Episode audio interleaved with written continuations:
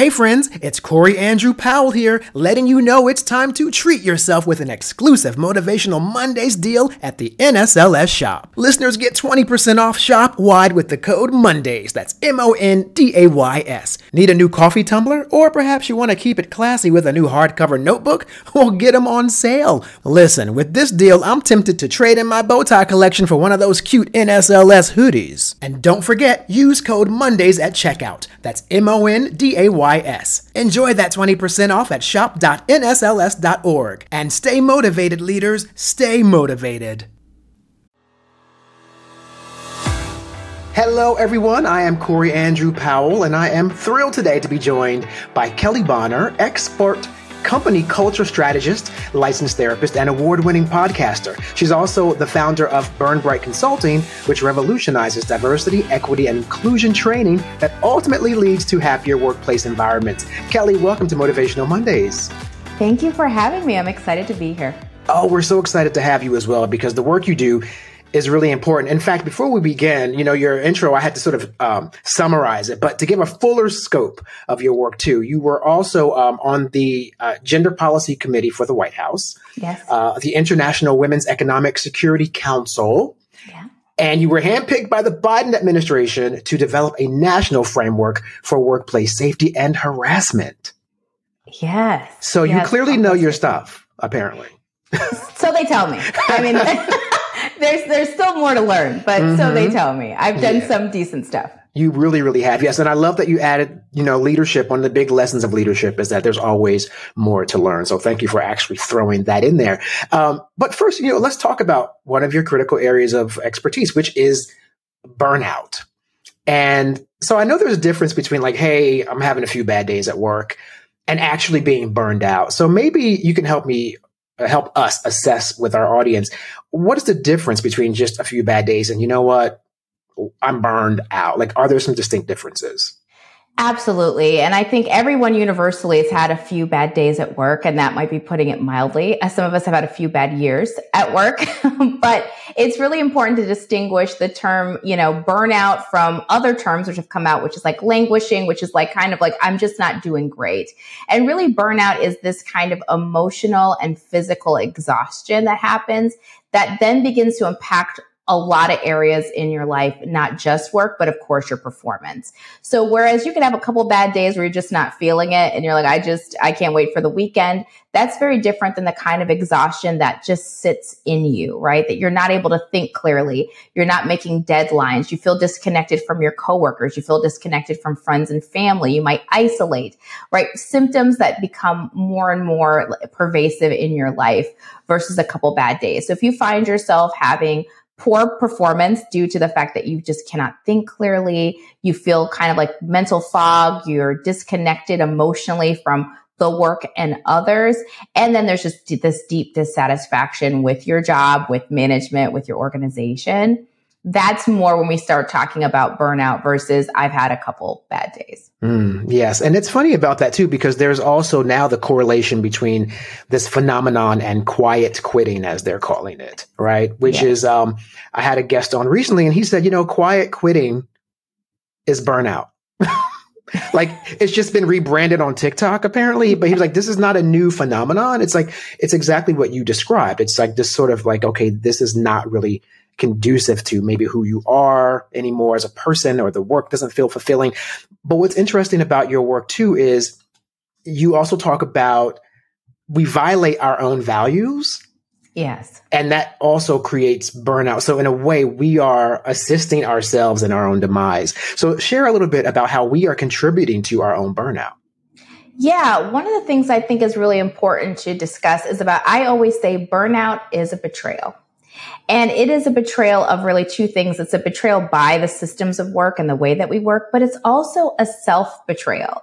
It's the ways that we do not live up to our values. I always tell people a, a quick way to know if you're going to be burned out is the gap between what matters to you and how you're behaving in everyday life. Mm. So what is your values versus how you're living? And so if you're somebody who values, you know, let's say I value partnership or I value my friends, but you work late all the time and never see your friends, never spend time with your partner, that space and that gap between saying that this is what I value and then my behavior saying otherwise is where burnout exists, right? And so oftentimes when people reflect back on their burnout stories, they can start to tell like, this is where I stopped doing the thing that mattered to me. Or this is where I said, I'm a compassionate person, but now I started cussing out everybody I could see in my path. Like it's that gap in between that accelerates burnout. And that's mm. where I believe that it is essentially like a betrayal of ourselves by not being true to what matters to us. Mm.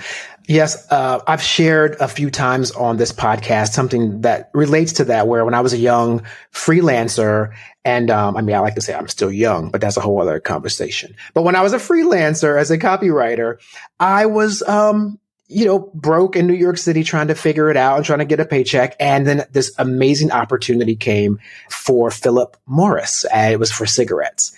And I'm not disparaging people who smoke, but for me, that just was not a an aligned job for what I want to do. And um, I had to really think about that for a while because I was like, wow, that's more money than I've ever seen at this point that they're going to give me for this. But if I go to work every day and I'm not content or I feel like I'm not aligned with my values, I knew this would end in disaster. And so, you know, I ate ramen for a few more months and said no. But I think it's one of those choices that you're discussing there where you have to look at things sometimes before you enter a situation and assess it. And that way, maybe you can save yourself some anguish too. Yeah. I mean, I think that's a great thought. And I think that's ultimately what I tell people to do. Like the road to recovery from burnout, part of that is, is going forward what matters to you and making sure that that is infused in your workday if possible, right? Start focusing on that. But then from your perspective and what your story says, start evaluating the jobs we take, the interviews we go on, by seeing, is this even a job that aligns with my values? Start asking those questions in your interview that might be, if something's really important to you, like creativity, then you need to be on your interview. Your questions should all be about like, how do you all innovate or what's your creative process? Those kinds of things need to be at the forefront of your mind to make sure that you don't burn out and you take the job that's truly in alignment with who you are. Absolutely. And you also raise a great point there too that a uh, a recruiter shared with me when I told her that story uh, when I'd go into the interview and I was like, I'm not sure. And she said, well, that's fine because don't forget when you go to a job interview, you are also interviewing the job. You are also trying to make sure if, if they align with you. So it's always been this sort of one sided thing where we go in and we're so worried about, I hope I impress them. I hope they like me. It's like, well, wait a minute. Do I want to be with them? Are they, are they aligned with me? So I think that's an excellent point. And I do want to ask you, this is something that you I mean, in your work, I guess this is not necessarily something you cover, but I think it would spill into it just by osmosis. The world we live in today, America specifically, increasingly divisive, social unrest. How does that play into burnout? Does that, in your work, do you see where that's also a, almost like a compiling, contributing factor to what people are also experiencing in the workplace? Yes. Well, just like we know that people are predisposed for like hypertension or heart disease or diabetes, medical conditions, right? Cancer. We've done the research. It's the same thing with burnout, which is this exhaustion that there are people who already come to the table exhausted, mm. right? They come to the table exhausted because they have historical inequity, ge- whether it's along gender, race, sexual orientation, gender identity, the list goes on, religious, abil- disability. All these things are already factors that predispose people to showing up tired. Mm. And so you add to the fact that like the social unrest continues to be everywhere in the news, or there's some new tragedy. If you go looking for it, there's something horrible happening at every minute of the day. And there's no way that doesn't have an impact. So for folks that already came in exhausted, then you see this being talked about. Your company now, you know, 2020 was this year where everybody decided they wanted to solve the problem of racism like it was a brand new problem. right, and these right. kinds of things become exhausting for folks who have to deal with it in the workplace. And there is just the natural part of there being traumatic stress, right? That there's just trauma. Yeah, yeah, I agree, and it's it's funny because recently I had to. Um, it's in my line of work, obviously interviewing people and, and being a media journalist as well outside of this uh, podcast. I have to stay informed, but I have realized that I'm so impacted by keeping the news on 24 hours in the background it was affecting me negatively. My partner, Joe, was like, I need you to turn off that like immediately. And I'm like, no, but I have to know. He's like, well, just do like a headline news thing once in a week and be done because it really began, it, it began to impact me negatively. And, and then add to that just the idea of there's, uh, you know, a war going on in the world and, and you're inundated with that, not even in my own, my own community. There's people across the world I've never met who are going through tragedy. And it just feels like, helplessness. So what I want to just suggest to people is, uh, to your point, maybe we just sort of ingest less of it if we can. Oh, yes. That is definitely, I tell people, first of all, traumatic stress is at an all time high because we are consuming trauma nonstop we have put ourselves in the presence of pain, even if it's a global way, right? Even if it's a world away and we will never meet these folks, we're reading about it because, you know, you're a good person. You want to know and you care. But there are limits to that. And it actually has an impact on your ability to be healthy if you are consuming 24 hours. So mm. having limited screen time is one of the first things I tell people if there's some incident, don't rewatch it over and over again. There's no science that tells you you'll become a better human or you'll have some new solution. It just shows you that you're actually re-traumatizing yourself. So that's one of the first things. And particularly if nothing else before bed, do not consume any kind of content like that at least two hours before bed. Put wow. you know some cat videos on. Don't don't do that. You know, yeah. don't do it. Cooking videos or something. Anything. No, it's so true. And I will also add to that too. Be careful of. Um, and I've been meaning to write a piece on this from my own experience. I want people to be also very careful of binge watching scripted shows that are violent shows. I, I went through uh, just briefly. I'll talk about the show uh, Sons of Anarchy, which I used to love, but I hadn't really seen it. So um, I just heard about it. So I said, I'm going to watch it. And I got so addicted to it that, you know, before I knew it, the sun was coming up and I hadn't slept and I'll be at work thinking about, oh my gosh, I can't believe Gemma did that too. I mean, I just, and I was like traumatized by like the violence of it. And I think you're not supposed to really consume that much content in that one sitting. It's like a meal, right? It's like, it was just too much. So, yes, avoid all that. And if you can eliminate some of that from your lives, well, you know, Kelley and I definitely recommend it. So also in your work, you've noted that the increase in inclusion and uh, employee burnout is linked to maybe the lack of participation and the lack of inclusion at the company. So then obviously we're saying the correlation there is what people are more likely to be burned out if they don't feel represented and utilized by their corporation. Absolutely. That's a very fair line to, to draw that there is a correlation between representation and burnout. And again, people coming to the table exhausted. And then we have this other phenomenon called onlyness where people are coming into spaces where they are the only one of enter a demographic mm. category that's critically underrepresented. So they are the only person who's trans. They are the only person who's black whatever that is, they're the only person who's Native American. And so there's this burden put upon them to kind of feel like I am got to be great for all the people who came before me who are of the same demographic as me. And then conversely, when an organization isn't doing its work in inclusion, they tend to over or double burden those folks. So it's like, oh, trans rights discussion. Let's go to the one trans person and ask them their opinion on what we saw in the news, right? Oh, there's a native person. Oh, it's Native American Heritage Month let's go burden them with being on the planning committee or yeah. diversity, black person. You look like you want to be on diversity because we right. think diversity equals black right. uh, these days, right? And so how could that not? It's just like it's you're laughing because you get it. How could that not be a quick path to burnout mm. and resentment when a company is not fully invested in a whole kind of holistic platform of inclusion. Yes, it's such a great point because I remember for me being in advertising and seeing maybe paying more attention to the the commercial marketing side of that for a long time. And, you know, recent examples were like the abysmal commercial for like Diet Coke or something with one of the Jenner girls, you know, whereas, you know, there's like the, there's like the George Floyd riots going on and there's like a knee in the neck and people are dying, but she says, here, have a Diet Coke and it's all going to go away. And we we're like, who thought of this? Clearly there was, if there was a black person in that boardroom, it was the wrong black person. I don't know who thought that was a good idea, but it was disastrous as a campaign. And um, I think you're right. Brands or organizations have to do the real real work. So in that same breath, do you find that they are really completely oblivious when you go into organizations and they think they can just check a box and go, okay, I'm going to order three Chinese, three black, two white, one trans, and they've done all the work. I mean, is it that, are they that oblivious in some cases? It depends. You know, I go back and forth on this because I've been on both sides of this and I am at all, at the bottom of me, I am an advocate for the worker. But I have ran into a lot of leaders. I, I will say as to give some credit, we haven't always done a great job of languaging what to do. Mm. So we we say, okay, it's a problem. Yes, I can't pick a pick a combo. I'm going to take a disabled person, a black person, and a trans. Oh, if I get all in one, does that mean I, you know, bingo? Like bonus. There are people. yeah, yeah. there are people who do act that way. Let's be clear, right? But there's a lot of people who are avoidant. One because it's a privilege, but two, they're avoidant because they're like, I genuinely don't know what to do. Mm. And we've all been in a situation in our lives where like, I'm so overwhelmed. I know this is not the answer.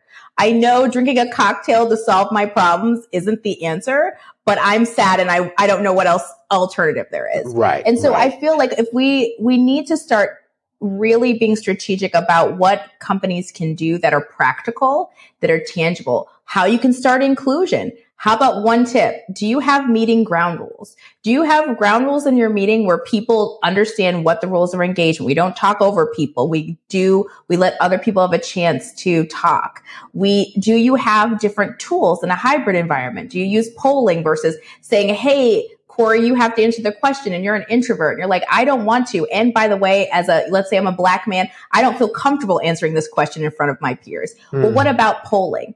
Again, these are like tangible, small things that you can tell a company. And then you can start to judge them. Like here, we've given you 10 things that anybody could do. If you're not doing them, then now we can rightfully say, you do not care about inclusion. Mm. You are not doing the work of diversifying your workforce, right? right? But I think we haven't always done that and people will always take the easy way out. In the absence of an easy answer or something tangible, they're going to go back to what they know best, which is checking the box or turning a blind eye and pretending they didn't hear that. Mm.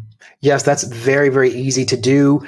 Uh, it's minimal work involved, and you can just sort of, sort of walk away and go, "Yeah, well, we've done something." But you're right; you've done nothing if it's not effective. And I think you raise a great point too about the lines being blurred, people not really knowing what to do.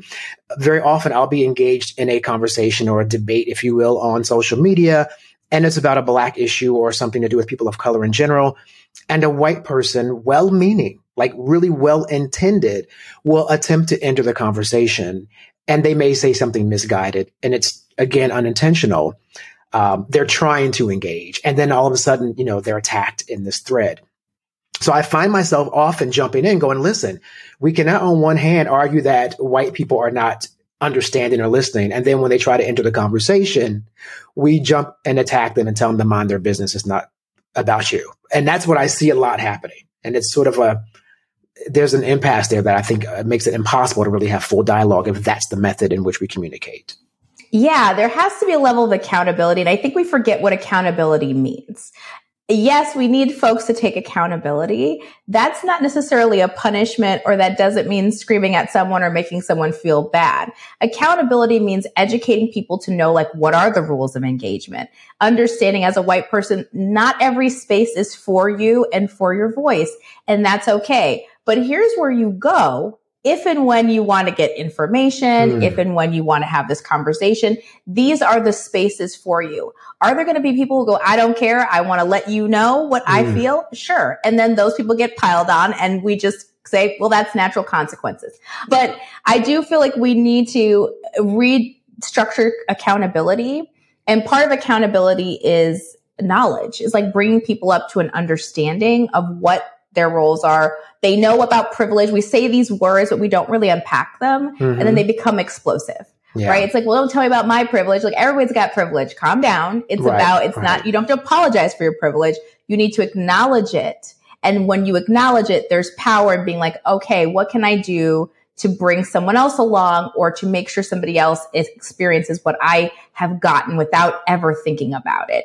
You know, it's recontextualizing these conversations and helping, you know, and white folks too need to learn like, eh, it's, you know, pass the mic to somebody else. It's not, you don't always have to give your opinion. You don't have to talk about how sad you are. It's okay. Like you can do some internal work that doesn't need to be externalized on your friends, on, you know, social media, whatever that, mm-hmm. that is. Yeah, it's a balance. I think that's great. It's a balance because I think maybe we can be better at expressing that too in those moments, like versus how I see it handled on social media where they just yes. pounce. I love what you just said. You know what? Listen, you need to understand that maybe every space is not for your voice because you cannot have possibly had the experience. So therefore we appreciate your, you know, interest, but check this out over here and maybe understand more where we're coming from without throwing your hat in the ring conversely. Right. So, I mean, I think there's a way versus, you know, how it's handled uh, on social media. Now, in your work, you also do a lot with workplace violence prevention as well. And I know you've done that for quite a few organizations, uh, including uh, U.S. military, Library of Congress, National Academy of Sciences, NATO as well. So is that like you really start to implement maybe what employee psychological wellness programs and assessments to see if everyone's okay before things escalate to those sorts of situations? Yeah, well, the goal of workplace violence really, I do think the antidote, which does shouldn't be shocking to anyone, to workplace violence is workplace wellness, right? And that's where the my interest in burnout came in. As I realized, well, what makes people not well at work that makes them prone to more violent acts against each other or just consumed with, you know, I'm I want to be upset at an organization. What are those things? And so a lot of it is talking about, you know, what are those thresholds? When, what are some concerning warning signs of people's behavior? What should people internally for themselves be like? I'm not okay. I need to take some time. What does that look like? And also opening people's eyes up to what workplace violence is. Because a lot of people think, oh, you know, it's somebody coming into a place and doing some extreme act of violence, bringing a gun to the workplace and harming people. And yes, that is definitely workplace violence, but so is bullying so is consistently marginalizing people and being a jerk in your workplace is a form of violence. And often that is, that is everywhere at a lot of organizations and it's pervasive and it's what actually leads to these other steps. Mm. So a lot of the work that I've done when I've worked with people and when I've, you know, been a part of different organizations is looking at what are those precursors? What are the lowest level of behavior that you can do? Because that's where you can make a change. You may not be able to stop a person. By that point, it's gotten so bad and people are getting hurt. But at that lower level with the bullying, with the way that the incivil and incivility and the way that we talk to each other, the way people are managing, can we change that so that people don't feel so bad that their behavior escalates to these extreme acts of violence?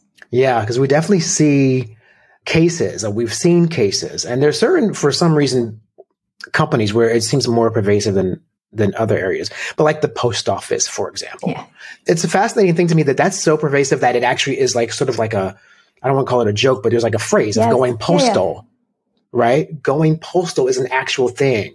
And so it makes you wonder, well, why is that particular area or that company, like, are they doing the work to understand what that is? And so hopefully they are, but I just thought that's an interesting thing. That's like an organization where they've almost branded the term because of workplace violence. Sort of terrifying and related to like work conditions. Like it's not that, you know, the post office necessarily just attracts people who want to shoot people. I don't think that's the case. And that's, that's what the science piece is. It's like, what is going on in your organization? What are some policies? What is going on that's putting all this external pressure on someone combined with what may be like predisposition by other factors unrelated to work, but what's going on operationally that may push someone to feel like they're at an edge. Mm. And long before people shoot somebody or get to that level, the organization is just hostile. There's no, there's no civility. People are probably really horrible to each other day in and day out.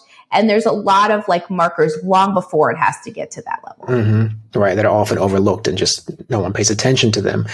Now, so when you address those things, I guess it will become this sort of behavioral modification in a way, um, trying to help people assess behaviors and mod- modify them, nip things in the bud before they get out of control. In that same token, I guess, in that same space, you do work with prisons as well. And something I want to share is that I have a really dear friend who's a yoga instructor, um, Onika Mays. I will call out Onika. Hey, Onika. And she's an amazing yoga instructor who began a prison yoga program that was for long term sentence inmates. You know, they have, they were going to be in there for a while. So they have, there's a sense of helplessness there and, and hopelessness, right? They have no reason to be on their best behavior. They're in prison for life. that creates a really uh, difficult dynamic of unhappiness. And yoga, her yoga program, and I believe she even went into Rikers, so she was like really serious. It was transformative for the inmates, made a big difference in just how they cope and interact with each other. So I know that you've been involved in a behavior modification program in New York State men's prisons as well. And that reduced some violence. So please share a little bit about the work you've done in that area. Yeah, so I, I never get to talk about my time uh, working in the prison system, so I'm always happy to do that. I loved that program, I mostly because it was the people that I worked with, and I, I think to the point of what you said, I, Onika, I think is her mm-hmm. name is Onika, great. Yes. Shout out for her. Um, is that that connecting people to some kind of purpose is life changing. And when you're doing long times in prison, the program that I ran, it was created to take the folks that had kind of failed out of behavioral modification school, so to speak. So they were, you know, they went to general population, didn't do great there. There are many reasons why that happens mm-hmm. that people don't know about, but then went to these behavioral modification programs, supposedly failed out of those. And they're like, we don't know what left to do. Here's like a toothpick and $2 and here they come, right. uh, heal them, Kelley, you know, mm-hmm. tap their head and say, I've, I've, I've taken, I've cured them. But what it turned into, despite the fact that it was set up not necessarily as well as it could be, was it gave an opportunity to bring a level of humanity back to a place that is very inhumane, like mm. just in general, right? Yeah, yeah. And does not encourage anyone to be their best. There's nothing about the system of prison that rewards good behavior technically. Like it's a place where people are dehumanized. And so to bring that in, I mean, behavioral modification really just became about let's have conversations. Let's have an alternative to what has happened before. And let's give particular men of color, which predominantly were in the program. There were some that were not. Let's give you back your dignity. And for so many people, that is something that is absent of their life and then just further taken away when they're in prison. And so to be able to do that work, we saw amazing changes in behavior by just giving people the skills of conversation, the skills of emotion regulation and management, and then creativity. Like I really am a huge, which I think yoga does all of that, which is why it's so powerful probably in that arena, is it allows people to regulate their emotions. It gives them skills and tools, but also gives them the ability to be creative and know something more about themselves they didn't before. And so these men were incredible to work with. Like honestly, I tell people, I really, it still is my favorite population I've ever worked with. I found it extremely rewarding working with them. The system, uh, another conversation for another right, time. Yeah, yeah. But them, really rewarding. And a lot of benefits happened in the short term working in that program. Excellent words of advice.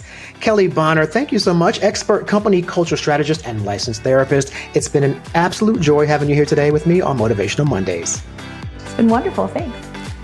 Thank you for listening to Motivational Mondays, presented by the National Society of Leadership and Success, and available wherever you listen to your favorite podcasts. I'm Corey Andrew Powell, and I'll see you again here next week.